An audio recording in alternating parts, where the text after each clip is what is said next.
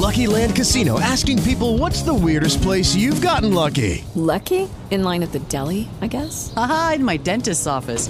More than once, actually. Do I have to say? Yes, you do. In the car before my kids' PTA meeting. Really? Yes. Excuse me, what's the weirdest place you've gotten lucky? I never win and tell. Well, there you have it. You can get lucky anywhere playing at LuckyLandSlots.com. Play for free right now. Are you feeling lucky? No purchase necessary. Void where prohibited by law. 18 plus. Terms and conditions apply. See website for details. Qualcuno era comunista? Perché lo Stato peggio che da noi, solo l'Uganda. Cantava così Giorgio Gaber nella canzone Qualcuno era comunista, prendendo questo Stato africano come esempio per descrivere l'arretratezza del nostro caro sistema Italia. Era il 1992, il pezzo era contenuto dentro l'album dal vivo Teatro Canzone e in quegli anni l'Uganda era alla sua terza repubblica e il presidente che si trova in carica tutt'oggi, Yoweri Museveni, era già saldamente al potere dal 1986. Ma chissà se il sistema statale dell'Uganda è così da buttar via tanto da prenderlo come esempio negativo. Chissà se aveva ragione Gaber, chissà se c'è del vero in quella semplificazione. Scopriamolo insieme. Benvenuti nella terza stagione di Aborigine, un podcast su storia, costume, politica e società degli stati dell'Africa, scritto e prodotto da Giovanni Pigatto. Continuano le novità in questa terza stagione se ne avete voglia, seguite i nostri canali social Instagram e Facebook.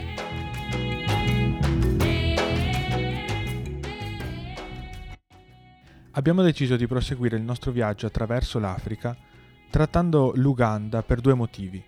Il primo è che, come i più attenti ascoltatori si sono sicuramente resi conto, l'Uganda continua il nostro viaggio verso sud. Alla fine di questa stagione di aborigine ci ricongiungeremo al Mozambico, dopo aver risalito il corso del Nilo in Egitto, in Sudan, in Sud Sudan e così via. Il secondo motivo è che a gennaio del 2021 si è votato per eleggere il nuovo presidente. Ha vinto di nuovo, come dicevamo, Yoweri Museveni, assicurandosi altri anni di mandato da aggiungere ai 35 abbondanti già trascorsi.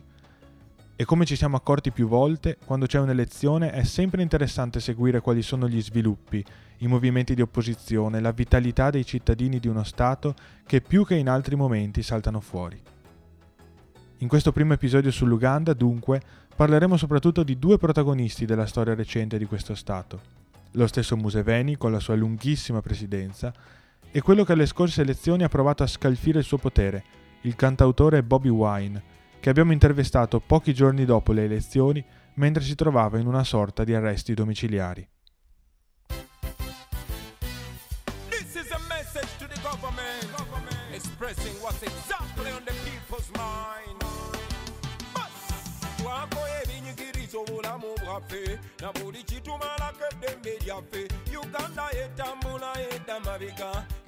Yoweri Kaguta Museveni, classe 1944, quando ancora non aveva 30 anni, entrò nel Fronte di Salvezza Nazionale, che aveva come obiettivo quello di rovesciare il presidente Idi Amin, considerato, e a ragione, uno dei più violenti e brutali despoti del mondo.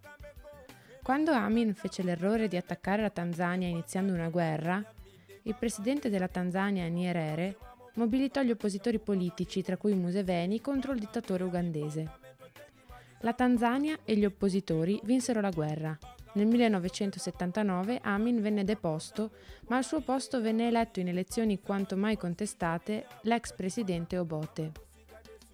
Ricominciò dunque una guerra civile che vide ancora una volta Museveni protagonista, sempre impegnato ad aumentare la propria influenza nelle parti di un paese che erano le sue roccaforti e che lo sono tuttora, ovvero le campagne. Anche il regime di Obote fu sanguinario e repressivo nei confronti della popolazione. La CIA calcola che sono stati circa 100.000 i civili ugandesi uccisi durante la guerra, di cui la responsabilità può essere riconducibile al regime. Nel frattempo, da una parte, i gruppi ribelli si erano riuniti sotto una stessa bandiera, quella del National Resistance Movement, e del suo braccio armato, la National Resistance Army. Dall'altra, il partito del presidente, l'Uganda People's Congress, era sempre più frammentato e un colpo di Stato avvenuto il 27 luglio 1985 riuscì a destituire Obote. Dal punto di vista politico cambiò poco o nulla. A Obote succedette il suo generale Tito Ochello. Dunque, dal punto di vista di Museveni e delle opposizioni, veramente non era cambiato nulla e decisero di non fermare le ostilità. Ochello durò appena sei mesi, perché ormai le opposizioni erano pronte per prendere la capitale Kampala. Il 17 gennaio 1986 iniziarono le operazioni per prendere la capitale. Quello che dobbiamo immaginarci non è la solita operazione di guerriglia, ma una vera e propria battaglia che metteva uno davanti all'altro, due eserciti organizzati con battaglioni, generali e tutto il resto. L'esercito di liberazione nazionale di Museveni, con il primo, il terzo, il quinto e l'undicesimo battaglione, attaccarono la capitale, partendo dalla città di Masaka a sud, mentre il settimo battaglione arrivava da nord, dalla città di Oima. I governisti nel frattempo tentavano di tagliare fuori pezzi dell'esercito di liberazione, ma invano, con grosse parti che disertavano e si univano alle opposizioni. Ochello diede ordine di bombardare la cattedrale di Rubaga, dove si sospettava vi fossero infiltrati dell'opposizione. Ma fu tutto inutile. Attorno al 22 gennaio, dopo cinque giorni di scontri, l'esercito di liberazione aveva circondato la città e controllava le colline della periferia. Il 24 gennaio i governisti si ritirarono dal crocevia importantissimo di Busega a ovest della città e Museveni diede ordine di attaccare con tutte le forze. Si combatté casa per casa, via per via, finché due giorni dopo Museveni e i ribelli non ebbero il controllo della città e delle sue parti nevralgiche, come i luoghi del potere e le caserme militari. La sera del 26 gennaio, dopo dieci giorni di combattimenti, i ribelli avevano preso la città. Ochello riuscì a fuggire in elicottero in Sudan con alcuni membri del suo staff, mentre i suoi generali decisero di arrendersi. Tre giorni dopo, il 29 gennaio, Museveni giurò come nuovo presidente. Il paese era completamente da ricostruire, sia dal punto di vista politico sia economico, sia per quanto riguarda la sua stabilità e la sua credibilità agli occhi della comunità internazionale. È innegabile che Museveni riuscì a dare stabilità al paese, anche troppa, visto che dopo 35 anni è ancora saldamente in carica e ha appena vinto le elezioni per un ulteriore mandato, ma ci arriveremo. Dal punto di vista economico, Museveni aderì al Fondo Monetario Internazionale per garantirsi aiuti umanitari per risollevare l'Uganda dalla stagnazione. Dal punto di vista della politica estera, Museveni decise di diventare il baluardo dei diritti umani, ma lo fece un po' a suo modo, spesso reprimendo nel sangue alcune rivolte che nei primi anni del suo governo scoppiarono un po' dappertutto nel paese. Il gruppo armato che maggiormente diede filo da torcere a Museveni, e che è attivo tuttora, è il cosiddetto Lord Resistance Army di Joseph Kony, personaggio incredibile che è riuscito a mettere insieme un piccolo esercito, arrivato a 3.000 unità al suo culmine, e che oggi si trova probabilmente nascosto da qualche parte in Sud Sudan. Joseph Kony, sul quale pende un mandato d'arresto internazionale da parte della Corte Penale Internazionale dell'AIA, è accusato negli anni di aver arruolato decine di migliaia di bambini soldato e di aver ridotto in schiavitù molte giovani donne per soddisfare i desideri sessuali suoi e dei suoi commilitoni.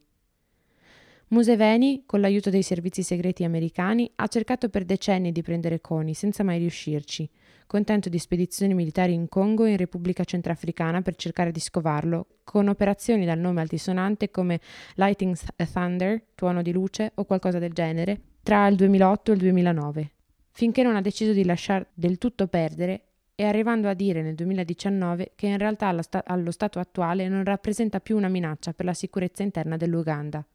Tornando a Museveni e al suo sesto mandato ottenuto alle elezioni di gennaio, c'è subito da dire che, come abbiamo anticipato, una certa stabilità, anche a discapito del sistema democratico del paese, è riuscito sicuramente a darla. Ad oggi Museveni rimane un punto di riferimento per la stabilità geopolitica dell'Africa centro-orientale, uno stato chiave se guardiamo come sono messi quelli immediatamente confinanti. Del Sud Sudan abbiamo parlato la scorsa puntata, della Repubblica Democratica del Congo basta ricordare la terribile guerra che si sta svolgendo nelle regioni dei Grandi Laghi, dove a febbraio ha trovato la morte l'ambasciatore italiano Luca Atanasio. In Ruanda e in Burundi ancora rimangono gli strascichi del genocidio Hutu e Tutsi, mentre l'Uganda vive da decenni in modo tutto sommato tranquillo, mantenendo un forte controllo e puntando molto sulla sicurezza. Ma oggi l'80% dell'Uganda ha meno di 30 anni e ha sempre conosciuto Museveni come presidente, senza nessuna possibilità di transizione democratica. Alle ultime elezioni si è presentato come principale oppositore Bobby Wine. Life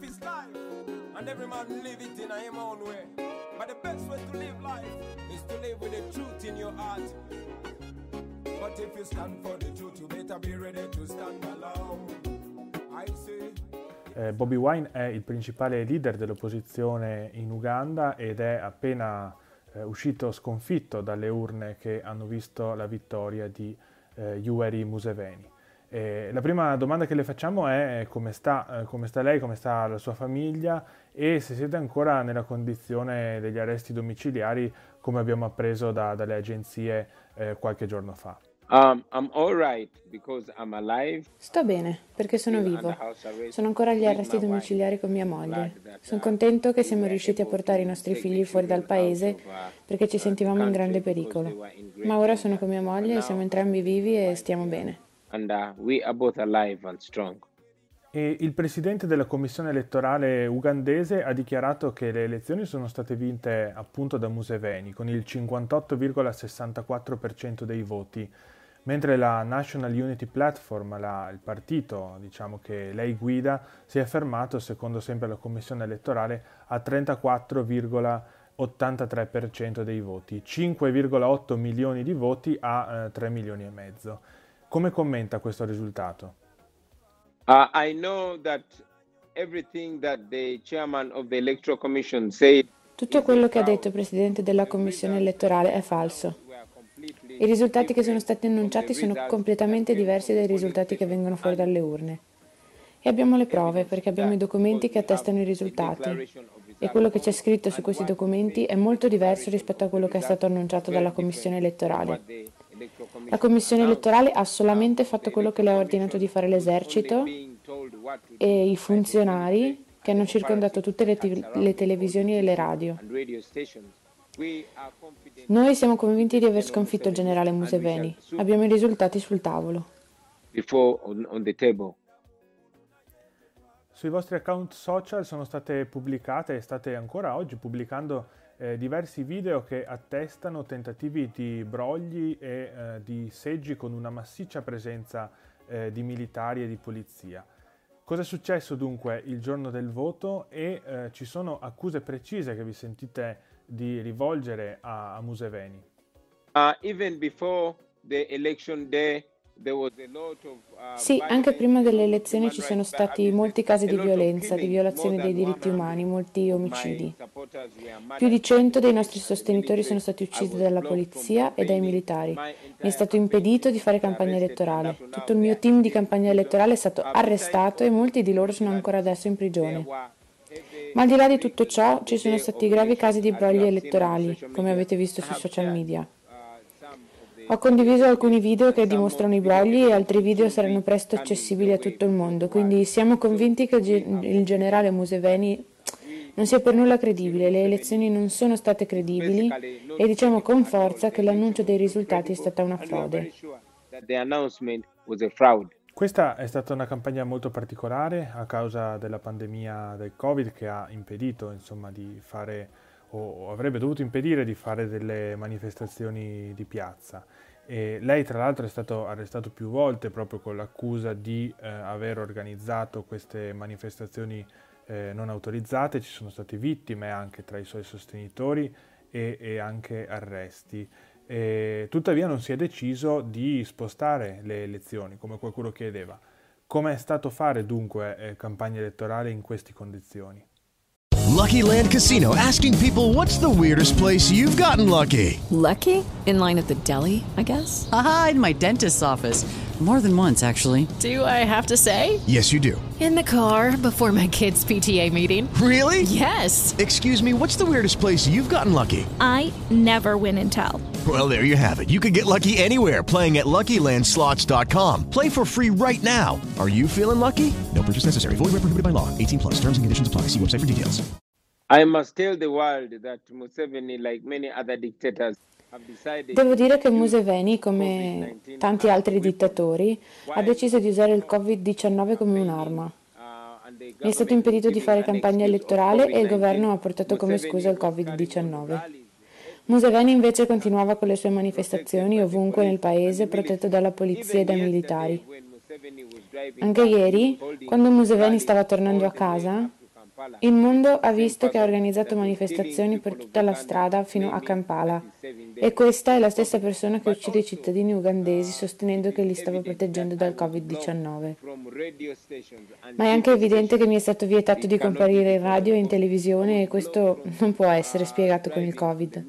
Mi è stato vietato di guidare per le strade principali e questo non può essere spiegato con il Covid. Dunque, se ci sono stati dei casi di contagio qua e là, il mondo deve sapere che Museveni sta usando il Covid-19 per fare a pezzi i principi della democrazia.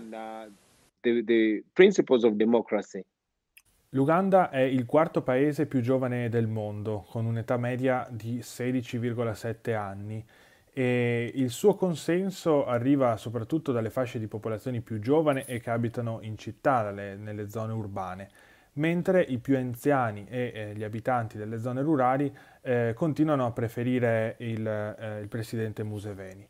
E pensa che l'Uganda sia un paese diviso in due e, e pensa che eh, nel futuro ci sia, ci sarà una uh, transizione pacifica del potere.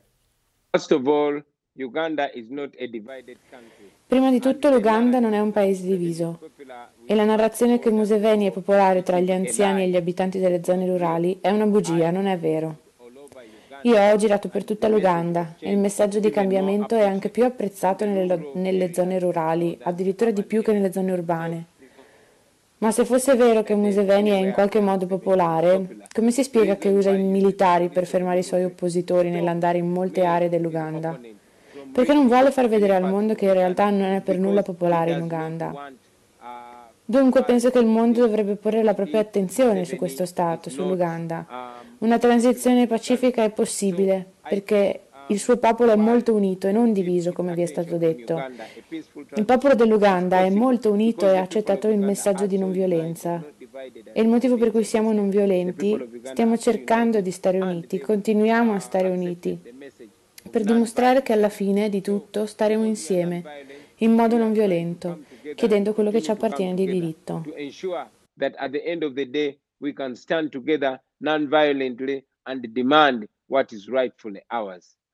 Museveni è considerato dall'Unione Europea e eh, dagli Stati Uniti come un fedele alleato perché garantisce pace e stabilità in una zona strategica e anche perché aiuta nella missione anti-jihadista in Somalia. Eh, cosa ne pensa? C'è stato un qualche ruolo dell'Occidente eh, nelle, nelle, elezioni appena trascorse? Yes, um, I must say that uh, the Western world and indeed the North world have uh, in very many ways assisted Museveni to suppress the people of Uganda. Why? Because eh sì, devo dire che l'Occidente ha assistito in molti modi Museveni nel reprimere il popolo dell'Uganda. Perché? Perché non mettono condizioni dure per la collaborazione. Noi pensiamo che quello che ci rende parte della comunità internazionale sono i valori. Valori come il rispetto dei diritti umani, valori come il rispetto dello Stato di diritto, valori come il rispetto della democrazia. E per questo Museveni ha cercato di costruire un, un'immagine di elezioni, ma queste non sono elezioni. Dunque se l'Occidente insiste sullo Stato di diritto, sul rispetto per i diritti umani e sul rispetto per i principi democratici, se mettesse questo come precondizione per tutti gli aiuti e la cooperazione, penso che l'Uganda avrebbe la democrazia che vuole, penso, perché penso che i leader si sentirebbero responsabili. Ma Museveni non è affidabile perché costruisce un finto schermo per l'America, l'Occidente e la comunità internazionale. Copre tutto per assicurarsi che non vedano che cosa sta accadendo in Uganda. Oppure lo vedono ma non ci danno l'attenzione che merita. Per esempio ha tolto la connessione a internet il giorno prima delle elezioni, senza interessarsi degli ospedali, delle imprese, delle banche. Semplicemente non voleva che il mondo vedesse cosa stava succedendo in Uganda. E basterebbe questo per screditare le elezioni. Non ha permesso agli osservatori statunitensi o dell'Unione Europea di vedere che cosa stava accadendo, perché sapeva che cosa stava accadendo. Ha mandato via giornalisti internazionali perché non voleva che i giornalisti internazionali vedessero le irregolarità che vedessero i crimini, le violenze durante la campagna. Abbiamo cercato di usare i social media, eravamo sempre in diretta su Facebook facendo vedere tutte le brutalità, gli omicidi, i crimini compiuti dalla polizia e dai militari. E nel momento in cui stiamo parlando, più di 200 membri del mio team di campagna elettorale si trovano in diverse prigioni in tutto il paese. E molti di loro sono stati accusati di aver usato il loro telefono per rivelare quello che stava succedendo al paese. Ora sono contento che gli Stati Uniti abbiano una nuova amministrazione e spero che il presidente Biden sia rigoroso sui diritti umani e sulla democrazia nel mondo, perché vogliamo essere un buon partner. Apprezziamo la relazione che abbiamo con la comunità dei donatori, con gli Stati Uniti e l'Unione Europea, ma vogliamo anche chiedere che inizino a trattare con l'Uganda come nazione e non con Museveni come persona, di trattare con le istituzioni, non solo con Museveni, perché Museveni non rimarrà a capo dell'Uganda per sempre, ci sarà un dopo Museveni, quindi chiediamo che Stati Uniti e Unione Europea tessano relazioni con noi come comunità, come popolo. we also want to ask them to deal with Uganda as a nation, not Museveni, the individual, to deal with the institutions, but not Museveni, the individual, because Museveni is, a, is not going to be in Uganda forever. There will be a post Museveni. But again, we want the states or the European Union to be relating with us as a community, as a people, La sua è una carriera eh, che parte da cantante e quanto l'ha aiutata dunque la musica eh, nel veicolare un messaggio politico e nel parlare alla gente? Music has been the most powerful weapon. La musica è l'arma più importante, è la musica che mi ha fatto conoscere alla mia gente. La musica è una risorsa eccezionale nella nostra lotta. Sono orgoglioso di essere un musicista, sono orgoglioso anche che molti musicisti si sono uniti nella nostra lotta e ci auguriamo di essere sempre più attivi e creativi per la nostra libertà e per la democrazia. You know, productive to the fight for freedom and uh, democracy. Ha mai pensato di mollare, di, di, di lasciare tutto a causa dei pericoli che vive eh, quotidianamente e, e, a causa del clima ostile che c'è insomma attorno a lei? Well, I know that uh, with Sankara and with Lumumba and with many other revolutionaries, it did not end well. Beh, so che Sankara, Lumumba e tanti altri rivoluzionari non sono finiti bene, ma so anche che indipendentemente da quanto poco hanno vissuto, hanno dato un contributo grandissimo ai popoli dell'Africa e ai popoli del mondo. E molti di noi guardano a quegli esempi per ricevere ispirazione.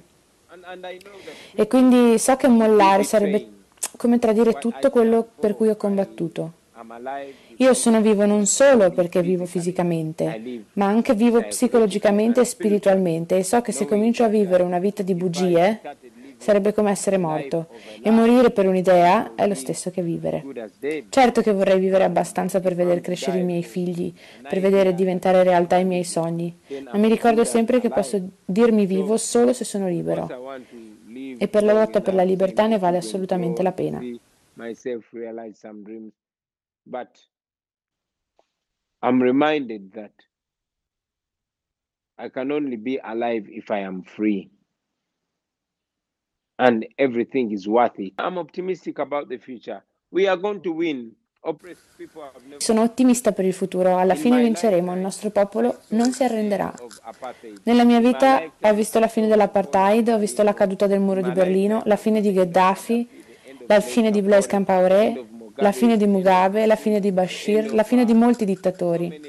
E ho ragioni per credere che vedrò la libertà anche in Uganda durante la mia vita. Io sono anche vivo perché il mondo è stato così gentile per darci attenzione e siamo consapevoli che riusciremo a farcela se il mondo non distoglie la propria attenzione. È chiaro che i media locali sono in mano al generale Museveni, ma siamo fortunati perché viviamo in un periodo storico in cui posso parlare con il mondo attraverso il mio telefono, come in questo momento, in cui sono capace, anche se agli arresti domiciliari, di parlare al mondo. Non lo diamo per scontato. Dobbiamo essere contenti di usare la nostra connettività. Le persone in tutto il mondo, specialmente i più giovani, gli artisti, i più creativi. Non è un mestiere solo dei politici combattere per la libertà, ognuno può farlo, se sei un insegnante, un contadino, un dottore, un soldato, un... se sei un poliziotto, un artista. Tutti possono contribuire. Possiamo usare tutto quello che abbiamo. Siamo in molti. Per questo vogliamo prendere in mano le armi? No, noi non vogliamo essere come Museveni, vogliamo essere liberi. Dobbiamo dimostrare che i politici devono rendere conto a noi, devono rispondere al popolo e possiamo dimostrarlo attraverso un voto. Per questo abbiamo votato in massa, abbiamo votato perché Museveni se ne vada, abbiamo votato perché se ne vada il vicepresidente, abbiamo votato perché se ne vadano più di 23 ministri. E abbiamo alzato la voce senza spargere una goccia di sangue. Quindi è questo che vogliamo fare. Oggi non possiamo arrivare fino a dove vorremmo, ma se tutto il mondo si unisse a noi, amico mio, possiamo rimuovere un dittatore, essere capaci, finché siamo ancora vivi, di rimuovere un dittatore. C'è molta sofferenza qua in Uganda. I ragazzi che hanno fino a 35 anni hanno vissuto vedendo sempre lo stesso presidente nella loro vita. Un ragazzino o una ragazzina che nasce e vive in Uganda non può crescere con il sogno di diventare presidente. Per questo io sono partito dal ghetto dicendo, ehi, dobbiamo essere capaci di cambiare il nostro stato mentale e credere che possiamo farcela. Quindi ecco, chiedo al mondo di darci la cosa per noi più, att- più preziosa, attenzione.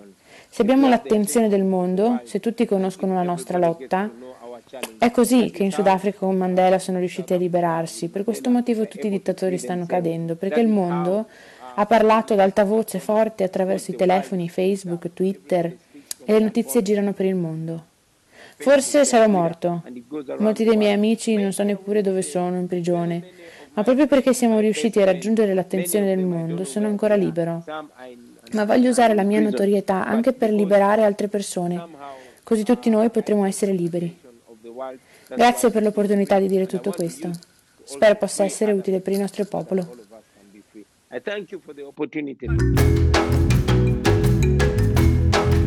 Avete ascoltato Aborigine, un podcast su storia, costume, politica e società degli stati dell'Africa, scritto e prodotto da Giovanni Pigatto in collaborazione con Africa Rivista. Ci sentiamo alla prossima puntata.